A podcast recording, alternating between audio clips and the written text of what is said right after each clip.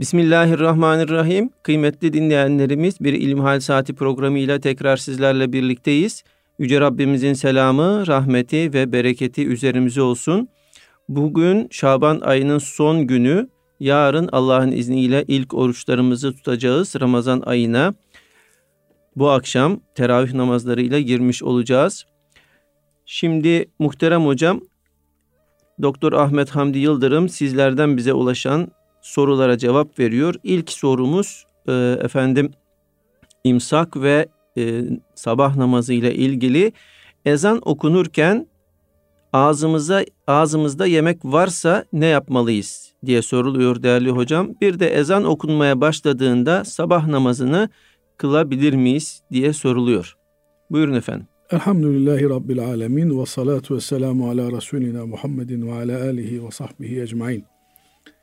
Şimdi öncelikle şunu ifade etmek gerekir ki oruç vakitlice eda edilen bir ibadettir. Hem orucu hangi ayda tutacağımız bellidir. Kameri takvime göre Ramazan-ı Şerif ayı oruç ayıdır. Bunun kameri takvime göre belirlenmiş olmasının hikmetlerinden biri de Allahu alem kameri takvimin herkes tarafından aylarının kolayca tespit edilebilecek bir kolaylıkta olmasıdır.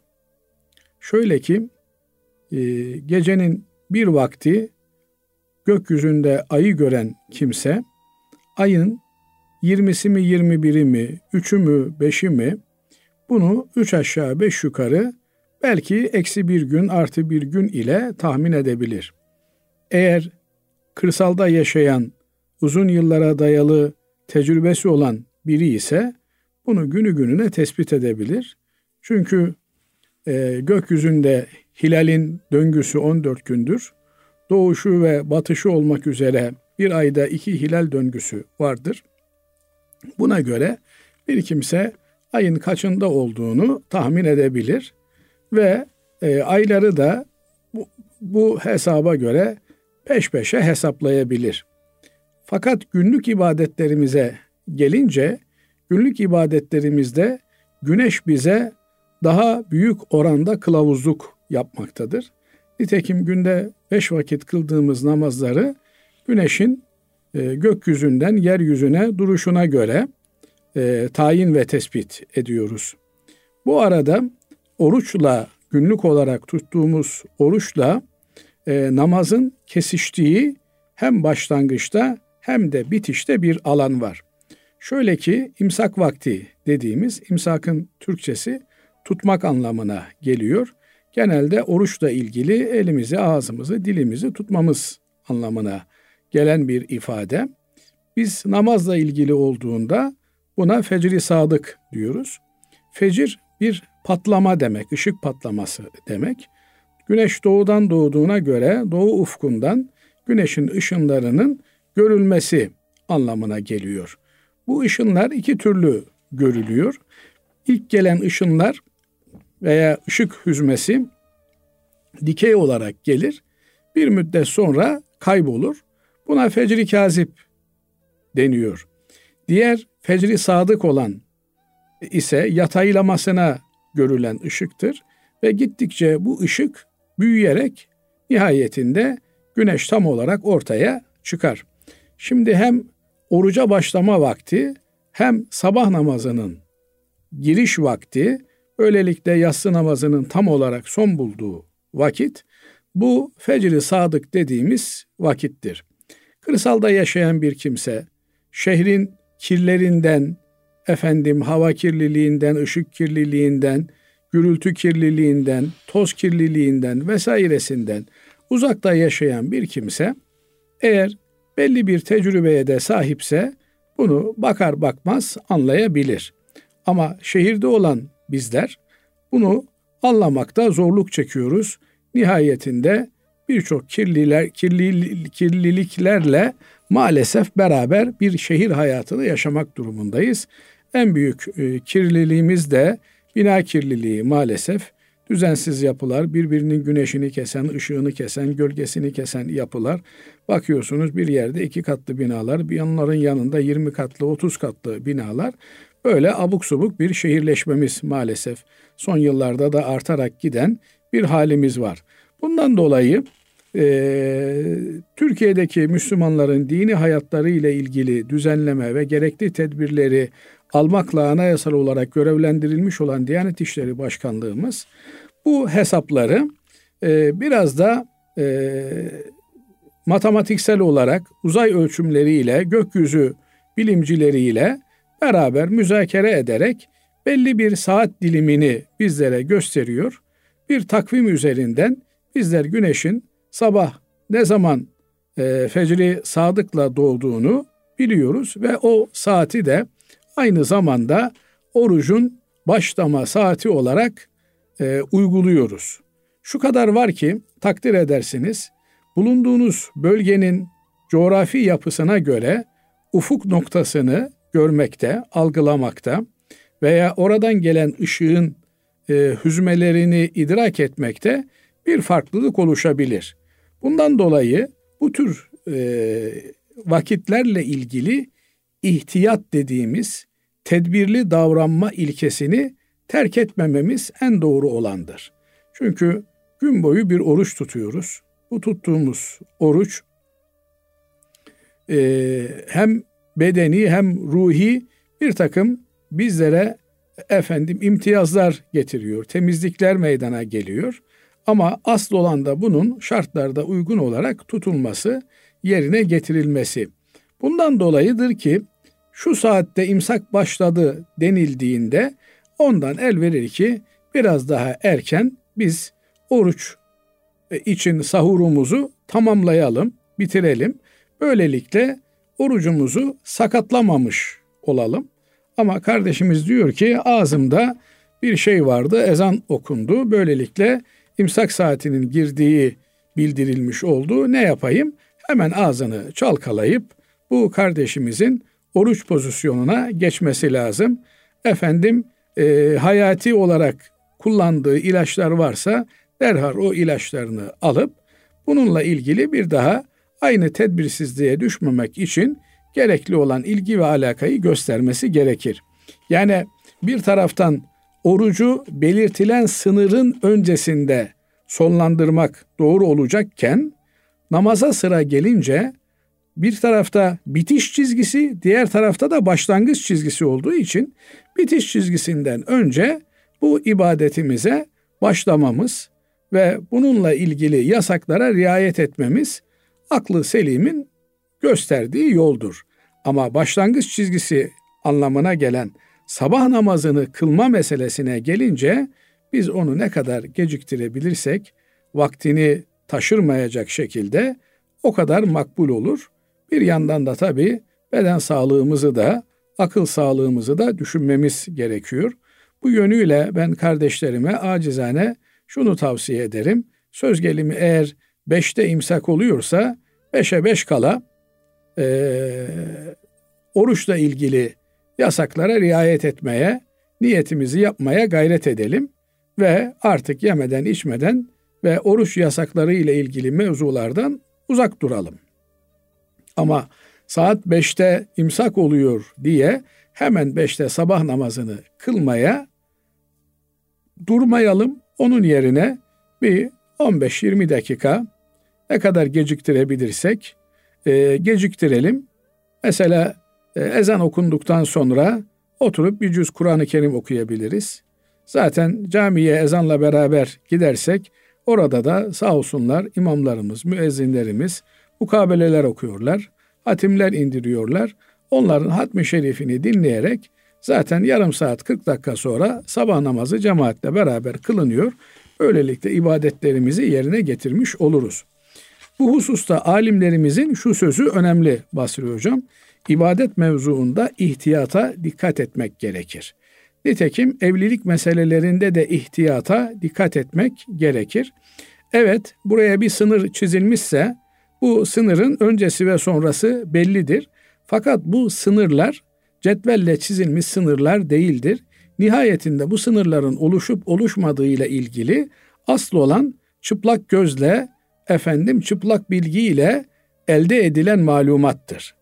Buna binaen de bu yanılma paylarını, bu ihtiyat paylarını gözden ırak tutmamak gerekir. Doğa hadiseleri öyle matematiksel olarak iki kere ikinin dört ettiği gibi olmazlar.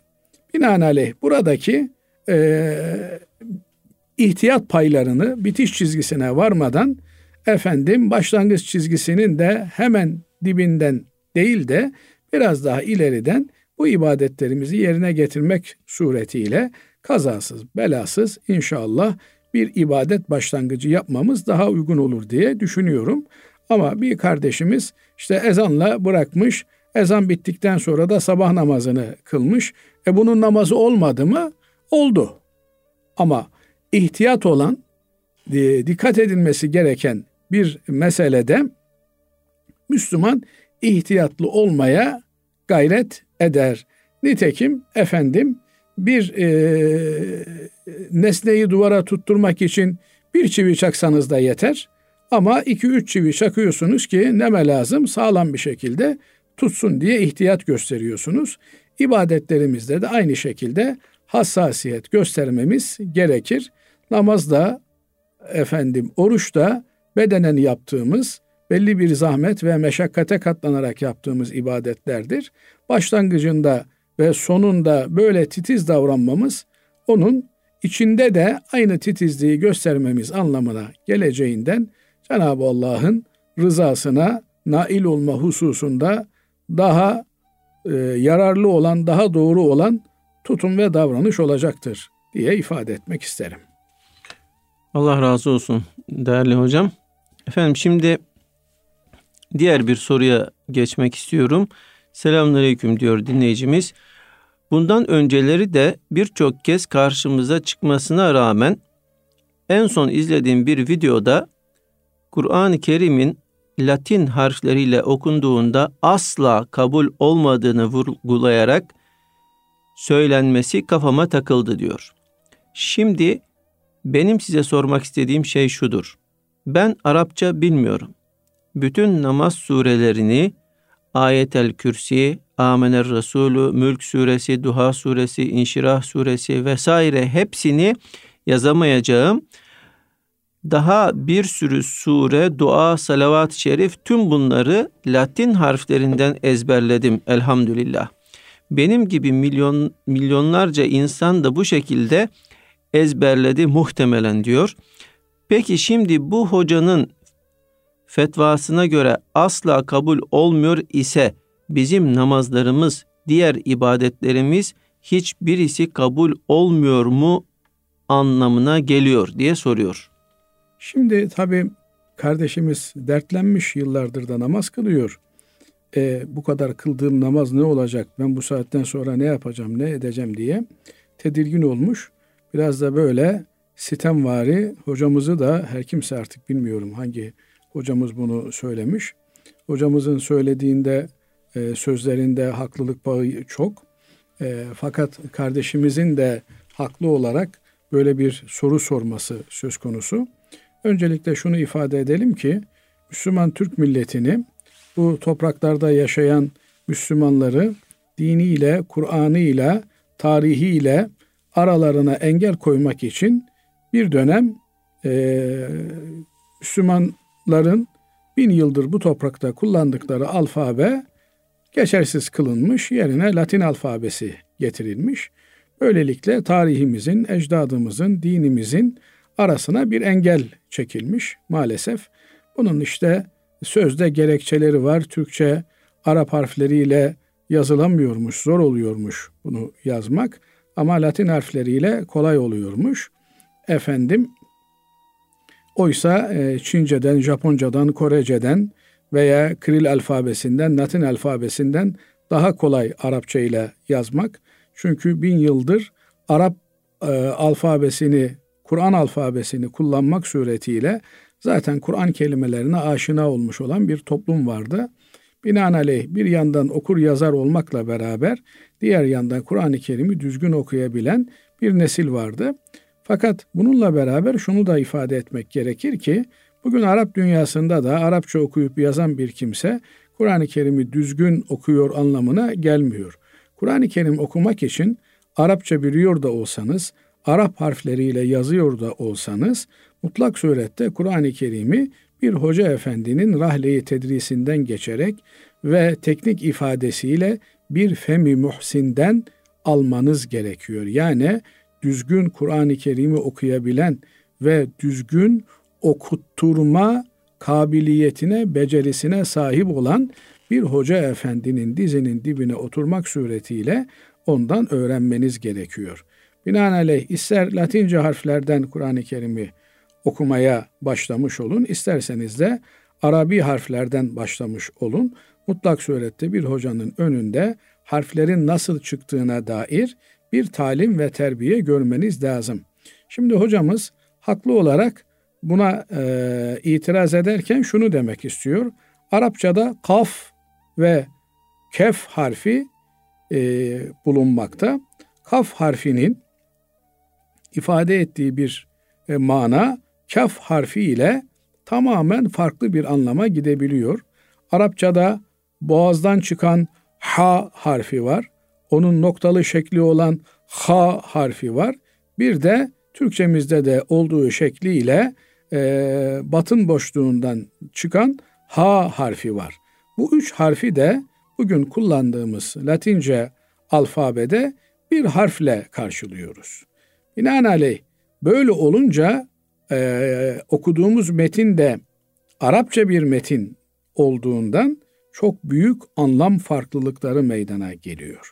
Mesela e, Kur'an-ı Kerim halaka diyor. Halaka yarattı demek. Ama Türkçe'de boğaz harfi olan noktalı ha olmadığından onu Latince yazarken he diye yazıyor. Hele ke diye yazıyor. Heleke bunun anlamı helak oldu demek. Yani yarattığıyla helak oldu birbirine e, veya helak etti birbirine zıt anlamlar. Eğer noktasız ha olarak okumaya kalkarsa halaka o zaman da tıraş etti anlamına geliyor. Dolayısıyla e, eğer transkripsiyon uygulanmamışsa çünkü e, Arapçada olup da Latin alfabesinde olmayan harflerle ilgili H harfinin altına üstüne noktalar koymakla veya kesme işareti koymakla veya e, ayn harfini, gayn harfini e, A harfinin üzerine altına işaretler koymak suretiyle e, onları karşılayabilecek bir e, transkripsiyon e, faaliyeti söz konusu. Fakat bizim e, halkın elinde bulunan Latince e, yazılmış olan e, Kur'an-ı Kerimlerde böyle bir e, transkripsiyon söz konusu değil.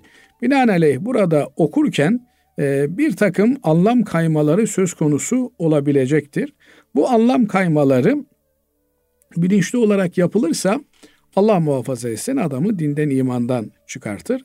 Çünkü okuduğumuz Kur'an'ın manasını değiştirmek e, gibi vahim bir sonuca götürür.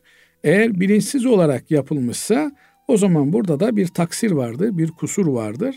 Binaenaleyh bu kardeşimizin mutlak surette e, en azından namazda okuduğu sureleri bir hoca efendinin dizinin dibine oturmak suretiyle düzgün telaffuz etmeye, okumaya gayret etmesi gerekir. Evet, bu kardeşimizin annesi babası bir e, kusurlu davranışta bulunmuş, çocuğunu Kur'an-ı Kerim kursuna göndermemiş veya çocuğunu doğrudan Kur'an-ı Kerim okuyabileceği, Arap harfleriyle Kur'an-ı Kerim öğrenebileceği bir hoca efendinin dizinin dibine oturtmamış. Binaenaleyh burada büyük bir ihmali olmuş, büyük bir kusuru olmuş. Fakat en azından kendisi kendi çocukları ile ilgili böyle bir kusur, böyle bir ihmali e, yapmamalı. Mutlak surette çocuklarımızı Kur'an-ı Kerim'i düzgün okuyabilecekleri, özellikle de çocuk yaşta Kur'an-ı Kerim'i düzgün öğrenebilecekleri hocaların ellerine emanet etmeliyiz. Onlar Kur'an-ı Kerim'i e, en azından bir sene doğru okuyabilecek, efendim doğru telaffuz edebilecek, harfleri mahreçlerinden, çıkış yerlerinden düzgün çıkartabilecek bir kıvama gelmeleri lazım gelir. Çünkü Kur'an bizim hayatımızdır. Kur'an'la ibadet yapıyoruz. Binaenaleyh burada gevşeklik yapılması doğru olmaz, caiz olmaz. Efendim çocuğun bir yılı gidermiş, bir yılı heba olurmuş, şu olurmuş, bu olurmuş. Bunların hepsi mümin bir insanın söyleyemeyeceği bahanelerdir. Mümin bir insan için hayatın tamamı Kur'an'ın ekseninde şekillenmelidir. Bunun için de Kur'an-ı Kerim'i düzgün okumaya efendim gayret etmemiz gerekir. Fakat şu da var ki bir insan belli bir yaşa geldikten sonra elbette bir çocuğun e, kıvraklığına sahip olamaya biliyor. Bir çocuk gibi rahat bir şekilde öğrenip telaffuz edemeyebiliyor. Ancak bu durumdaki bir kimse eğer kusurunu bilir, eksiğini bilir ve elinden geldiği kadar bunu telafi etmek üzere gayret ederse Cenab-ı Allah onun eksiğini, gediğini lütfuyla, rahmetiyle kapatır. Nitekim bir hadisi şerifte bu anlamda Efendimiz Aleyhisselatü Vesselam'ın bir müjdesi var. Kur'an-ı Kerim'i maharetli bir şekilde okuyanlar e, sevap alırlar. Efendim Kur'an-ı Kerim'i zorlanarak okuyanlar böyle te te te diye teker teker e, efendim okumaya gayret edenler ise iki sevap alırlar. Çünkü bir tanesi okudukları Kur'an-ı Kerim'in sevabıdır.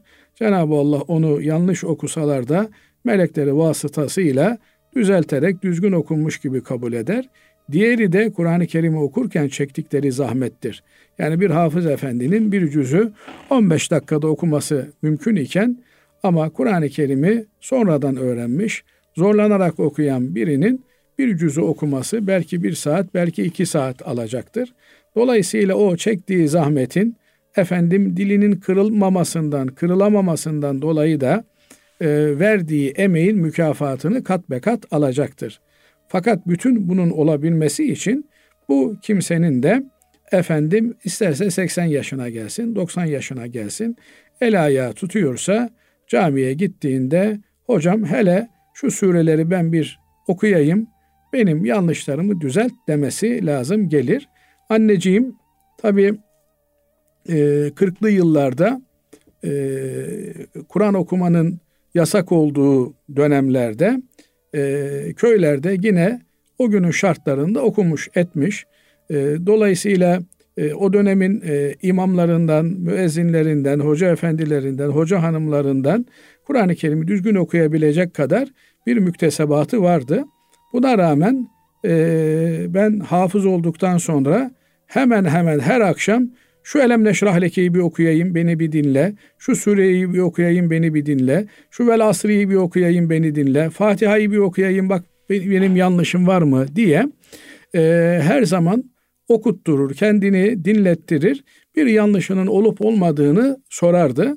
Dolayısıyla bir Müslümanın da ben 40 yıldır namaz kılıyorum, 60 yıldır namaz kılıyorum, ne hatam olacak, ne kusurum olacak demeksizin kendisini zaman zaman böyle bir çekaba tabi tutması, bir hafız efendinin, bir hoca efendinin nazı geçen, beraber e, olmaktan efendim haz aldığı bir kimsenin ya herkese söyleyemiyorum ama sen şöyle beni bir namaz kılarken bir kontrol et.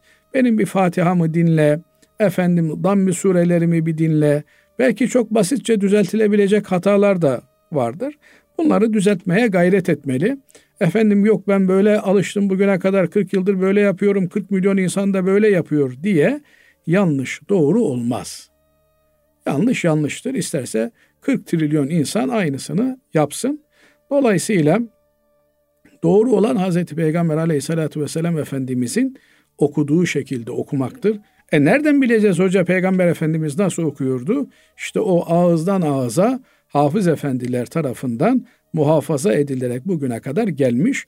Ondan dolayı da baştan da söylemeye gayret ettik, çalıştık. Kur'an-ı Kerim ağızdan öğrenilir.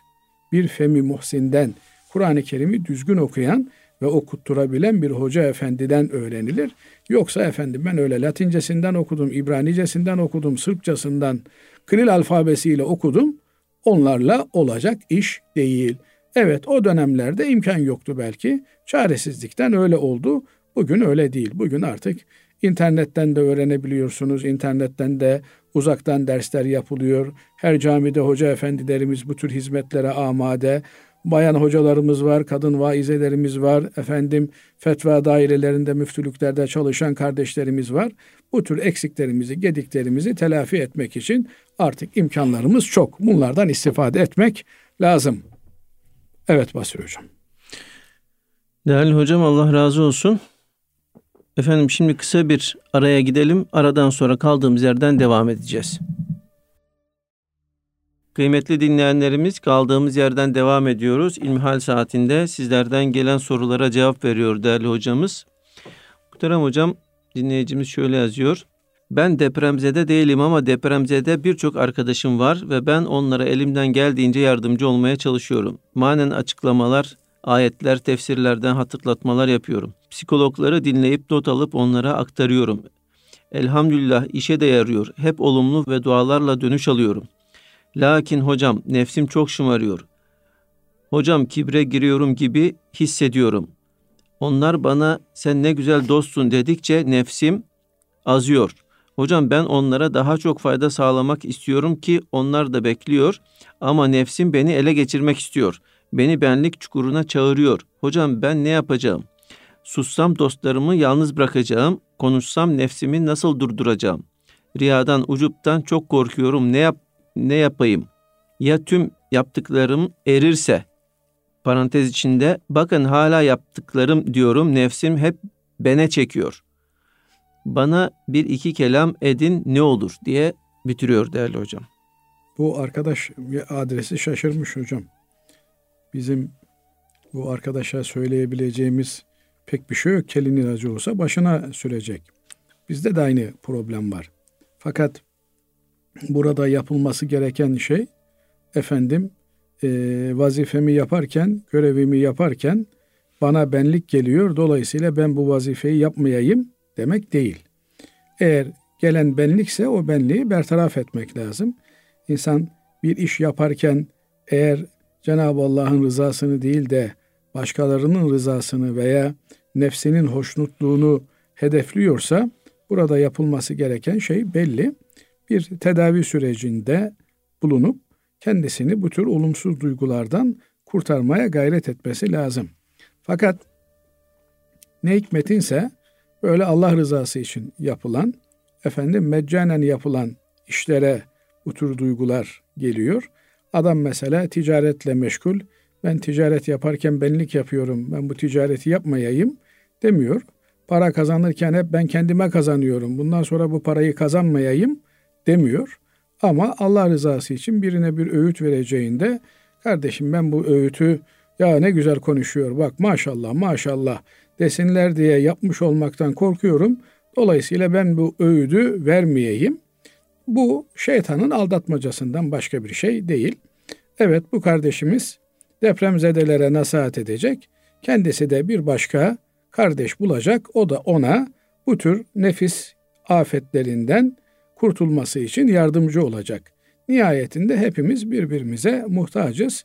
Efendim depremzedeye güzel laflarla, güzel sözlerle destek olurken eğer bu sözlerden kendimize bir prim çıkartıyorsak burada bir ahlaki zafiyetimiz var demektir.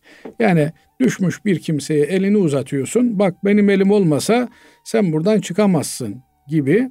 Eğer içimizdeki şeytan bize vesvese veriyorsa bu bizim ahlaki zafiyetimizi gösterir. insanlık kalitemizi gösterir.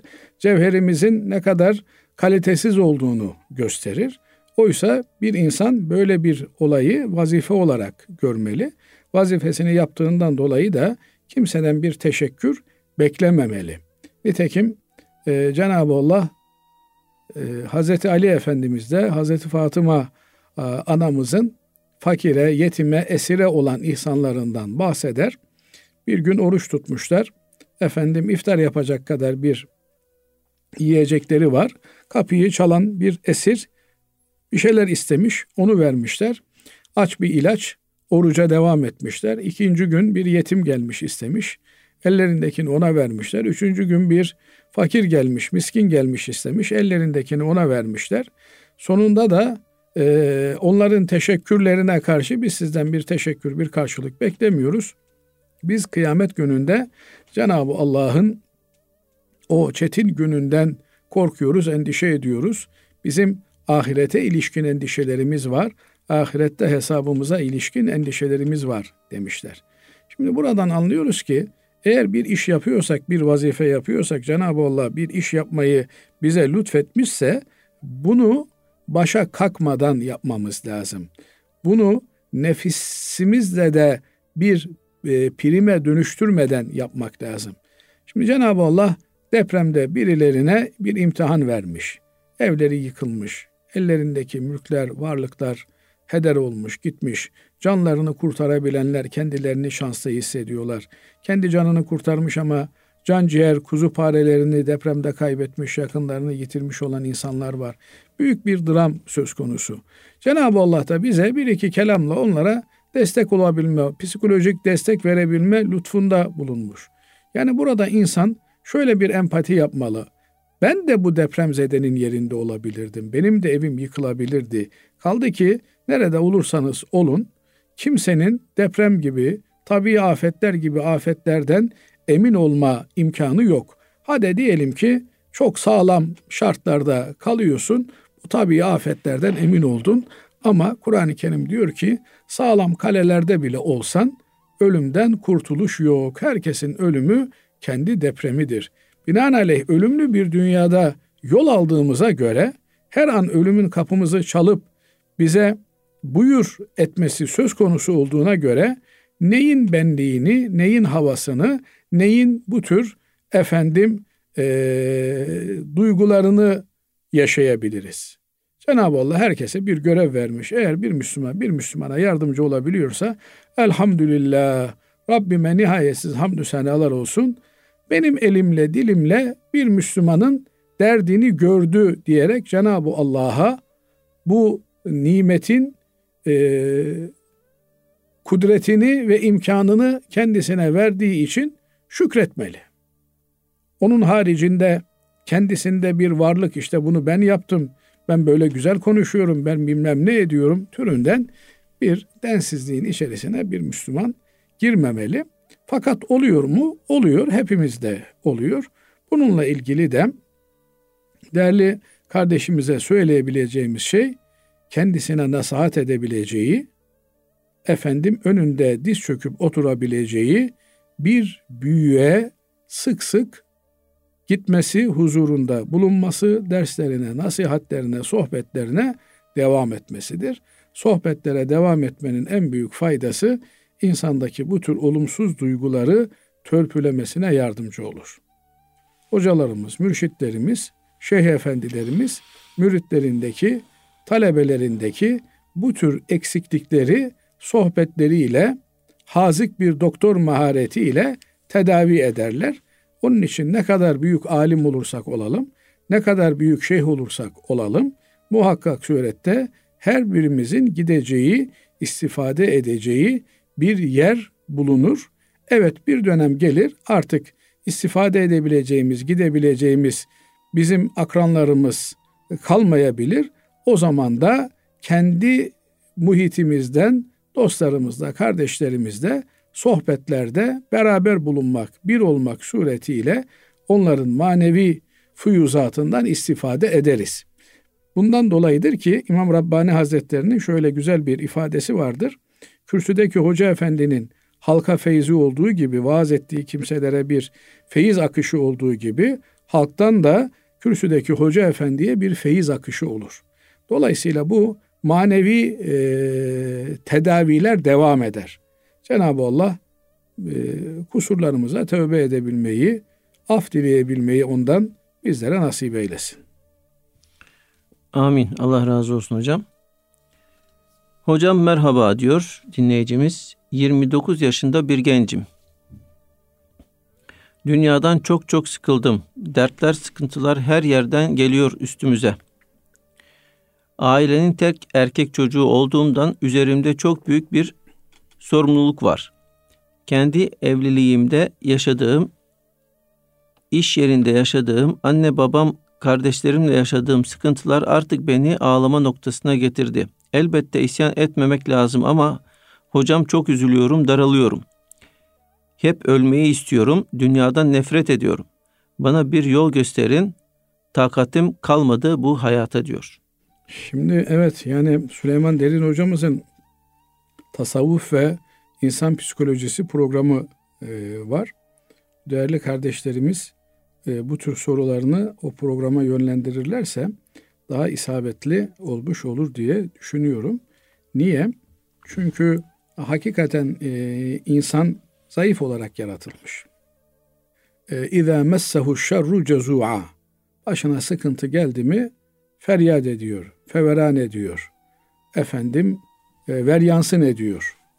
Ve izâ messehul hayru menua bir iyilik de hayır da kendisine geldiğinde elinde sımsıkı tutuyor, kimseyle paylaşmak istemiyor.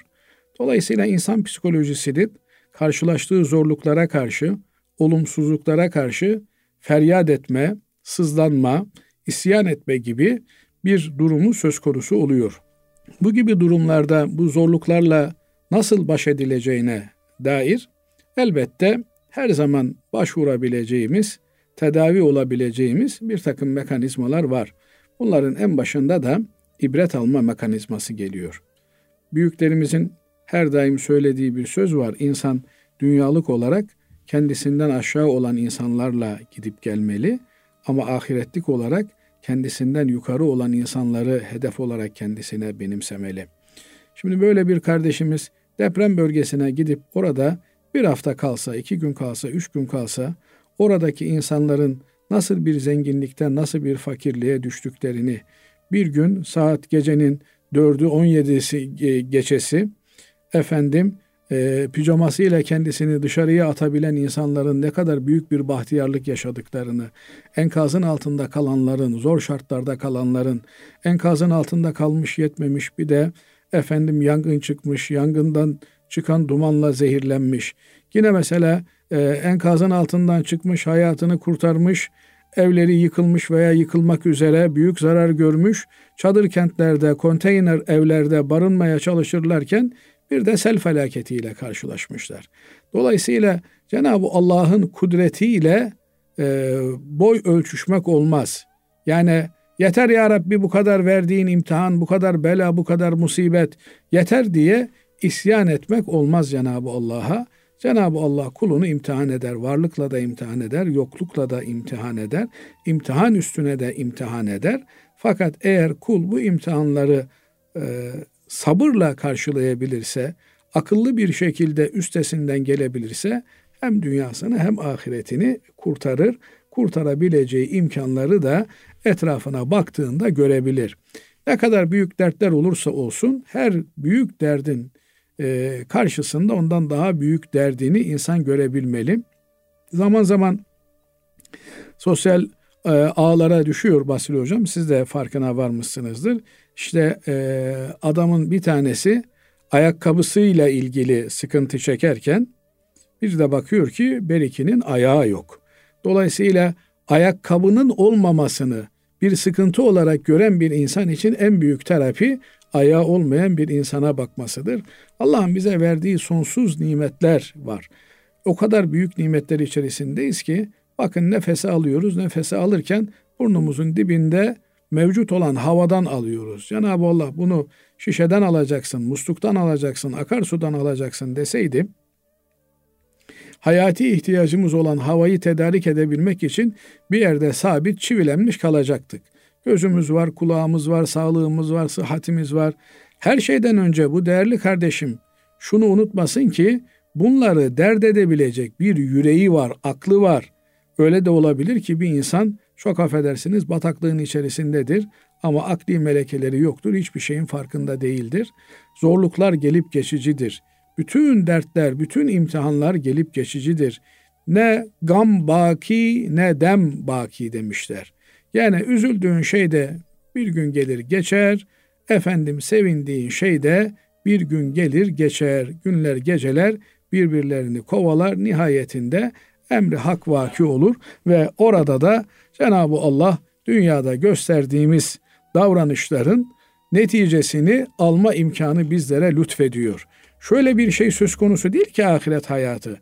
Bu dünya hayatını keyifle yaşayan, bu dünya hayatında ortalamanın üstünde bir hayat süren kimseler ahirette mutlu mesut bahtiyar olacaklar. Değil. Ondan dolayı dünya hayatını kendine insanın zindan etmesi, cehennem etmesi ahiret hayatını da zindan ve cehenneme dönüştürür. Bir insan Allah'a iman ediyorsa, derdin sıkıntının Allah'tan geldiğini biliyorsa o zaman buna katlanması, tahammül etmesi kolay olur. Düşünün mesela bir film sahnesini düşünün. Bu sahnede eziyet çeken bir adam var. Efendim e, dövülüyor, dayak yiyor vesaire. Ama bundan dolayı yüksünüyor mu? Yok. Niye? Bu bir film diyor. Bu film icabı ben bu dayağı yiyorum diyor. Burada önemli olan benim rolümü düzgün yapmam. Eğer iyi oynayabilirsem, ne kadar gerçekçi oynayabilirsem o kadar ben Oscar'a aday olarak gösterilim diye düşünüyor. Binaenaleyh bir Müslüman da başına gelen belaların geçici olduğunu, bu dünya hayatının ahiret için sadece bir dershane hükmünde olduğunu, buranın kalıcı bir yer olmadığını, buranın lezzet almaya, buranın efendim keyif sürmeye uygun bir yer olmadığını bilir. Neyin keyfini süreceksin ki? Hocam biraz yesen fazla yiyorsun, şişkinlik yapıyor. Az yesen efendim karın ağrısı oluyor, baş ağrısı oluyor, mide ağrısı oluyor. Şu dünya hayatı en zengini içinde bu yönüyle tam olarak istifade edilebilecek bir hayat değildir. Ama eğer bu dünya hayatında bir insan ahiretteki zenginlikleri düşünerek kendinin zenginliğini, cennetini hesap edebilirse bu dünyayı da cennet gibi yaşar, ahireti de cennet gibi yaşar. Ama bu kardeşimiz böyle bir efendim ruhsal boşluğa düşmüşse, bir e, çıkmazın içerisine girmişse yapacağı şeylerin başında bu tür e, durumlarını paylaşabileceği, kendisine müracaat edebileceği e, bir terapisyen bulması, ondan belli dönemlerde, aşamalarda terapi görmesidir. Böylelikle e, kendinin ne kadar büyük bir nimet içerisinde olduğunu bilir. Bu terapilerin başında da asıl ders sahiplerini ziyaret etmek gelir. Gitsin, acil servislere gitsin, yoğun bakım ünitelerine gitsin, hapishanelere gitsin.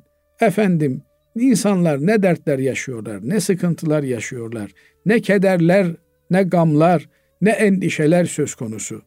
Bundan dolayı Allah'ın verdiğine sabretmek lazım. Aksine başımıza gelen musibetleri fırsata çevirebilmenin, efendim ganimete dönüştürebilmenin yollarını aramalıyız. Cenab-ı Allah hepimize bu imkanı lütfetsin. E, imtihanlardan büyük mükafatlar devşirebilme olgunluğunu ve erginliğini göstersin. Amin hocam.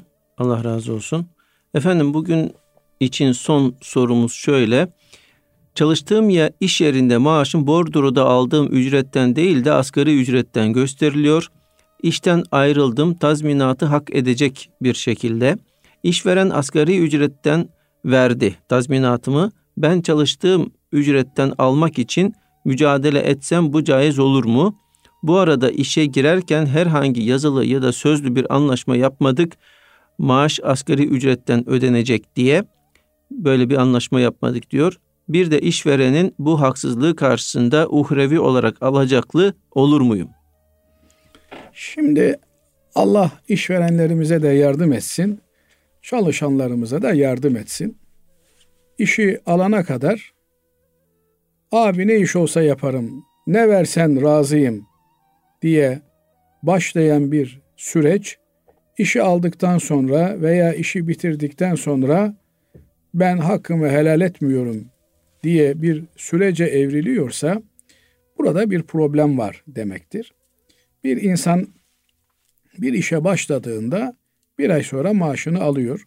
Bordrosuna da baktığında o maaşın e, ne kadarının sigortada gösterildiğini, gösterilmediğini görebiliyor. Binaenaleyh adamcağız işe başlamış, aldığı maaşı görmüş, bordoranın hangi miktar üzerinden yatırıldığını görmüş, sesini çıkartmamış, 20 sene sonra emekli olunca bu haksızlık değil mi diye veryansın etmiş. Bu arada başka bir işte çalışmasına engel bir durum söz konusu olmamış. İstediği zaman işten ayrılabilme özgürlüğü elinde bulunuyor imiş. Ama buna rağmen ben buradan ayrılırsam başka bir yerde çalışma imkanı çok düşük görünüyor. İyi kötü buradan geçimimi sağlıyorum, burada çalışmaya devam edeyim demiş. Ama gün gelmiş emekli olunca eskiye dönük hesapları açma ihtiyacı hissetmiş. Burada bu kardeşimizin bugüne kadar niye ses çıkarmadığını bir sorgulaması lazım gelir. Ee, diyor ki biz diyor baştan diyor böyle bir şey konuşmadık. Konuşmadınsa da bir ay sonra, iki ay sonra, üç ay sonra bu ortaya çıktı belli oldu. İtirazın varsa bu zaman diliminde bu itirazını yapacaktın.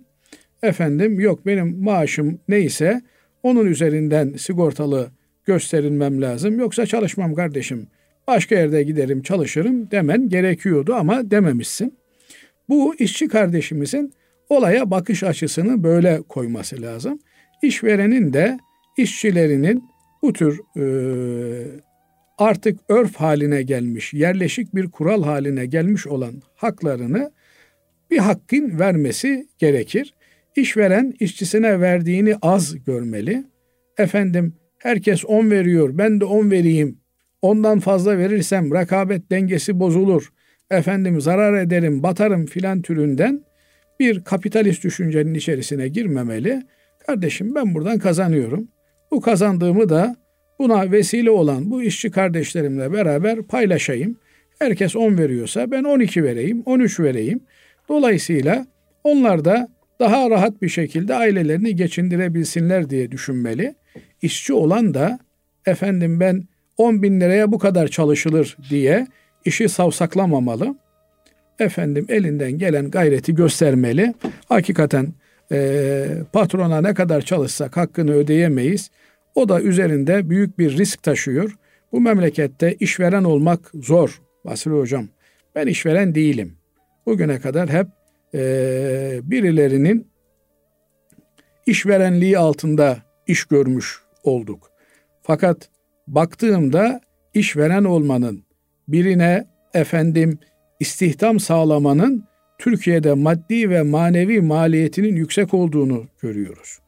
Bu yönüyle ne işverenleri küstürmek, istihdam sağlayacak olan kimselerin önünü tıkamak doğru bir şey, ne de efendim nasıl olsa bu ülkede çalışmaya e, mecbur çok insanlar var diye insanların emeklerini sömürmek doğru. Buralarda temel kural şu. Kendine nasıl muamele yapılmasını istiyorsan başkasına da o muameleyi yapmalısın. Binaenaleyh eğer bu kardeşimiz bir işveren olmuş olsaydı kendisi nasıl yapardı ise ona göre değerlendirmeli. Ama e, hakkaniyet ilkeleri çiğnenmiş, haksızlık yapılmış, zulüm yapılmışsa elbette buna karşı insanlar haklarını arayacaklar. Fakat adam sana 20 sene zulmetmiş, sesini çıkartmamışsın. 20 sene sonra adamla işin bitince e, isyan ediyorsan burada da neden şimdi diye sorarlar. Kimse kimseyi kandırmasın. Herkes vicdanıyla baş başa olduğunda bunun muhasebesini yapsın. Binaenaleyh adam bu kardeşimizin şahsında söylemiyorum. Adam iyilik olsun diye belki işçiye ihtiyacı olmadığı halde bir insan daha evine ekmek götürsün, onuruyla maaşını alsın diye birini işe almış. Altı kişiyle görülecek işe yedinci kişiyi de almış. E bu adam da Allah razı olsun demiş. Bana iş verdiniz bilmem ne. E bugün kalkıp da bu tür bir muamele de vicdani, ahlaki bir muamele olmaz kanaatindeyim. Cenab-ı Allah ne haksızlığa uğramayı ne de başkasına haksızlık yapmayı bizlere öyle bir şeyle imtihan etmesin. Yani e, bir şeyin kanuni olması, kanunun sana bu hakkı veriyor olması, onun Allah katında makbul olduğunu göstermez. Dolayısıyla insanlar ahirette Allah'ın huzurunda verecekleri hesabı göz önüne alarak davranmalılar. Cenab-ı Allah hepimize yardım etsin. Amin. Allah razı olsun hocam. Değerli dinleyenlerimiz, hepinize hayırlı Ramazanlar diliyoruz. Allah'a emanet ediyoruz. Hoşçakalın.